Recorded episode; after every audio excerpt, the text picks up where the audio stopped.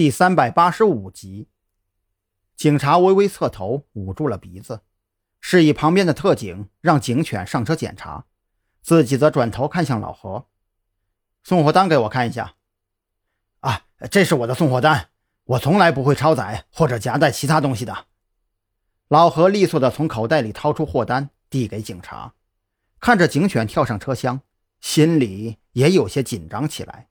生怕警犬能够在这种刺鼻的气味里嗅出后边勇士的柴油味儿。嗯，送货单没有问题，我们随机抽几箱，开箱检查，没问题吧？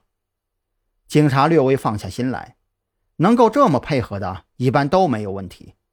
没问题，没问题，这东西都是按吨核算的，箱子破不破的无所谓。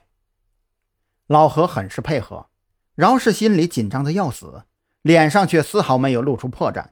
甚至还表现出想要爬上车帮忙搬箱子的模样。在老何的精彩演技之下，两名警察只是在最后边两排随机抽了几个箱子，用刀割开，里边自然都装满了各种颜色的原料，没有任何枪支弹药的痕迹。那条警犬也有些受不了车厢里的刺鼻气味，嗅觉越是灵敏，这种味道对它的伤害也就越大。好了，谢谢您的配合，您可以走了。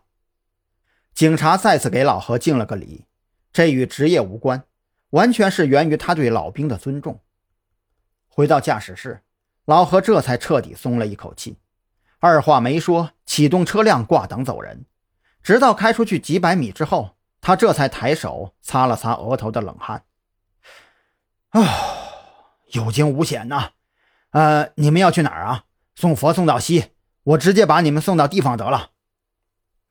老何不敢在路边卸货，让勇士下车。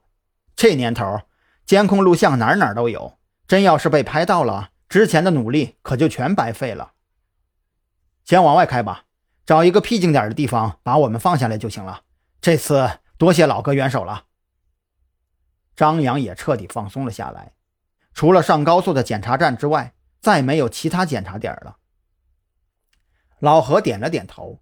还以为是张扬一行人另有安排，就没有再多问，径直将车开上一条省道，七拐八拐的找了一处山坳，将车停稳。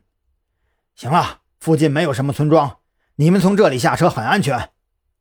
老何下车，和张扬一起将货箱里的原料重新搬下车，给勇士腾开道下车。目送这辆货车离开，张扬这才长出了一口气。等他拉开车门，这才发现。饶是军用勇士，带有空气过滤系统，坐在勇士里的众人也被熏得够呛。身体素质最差的秦良，甚至都有些眩晕的迹象。喂，醒醒，到地方了！张扬一把将秦良从车里提了出来。对于这个参与设局陷害自己的家伙，他可没什么好态度。秦良被提出来之后，猛吸了几口新鲜空气，这才感觉舒坦了不少。脑袋里那种昏沉沉、灌了铅一样的眩晕也在逐渐好转。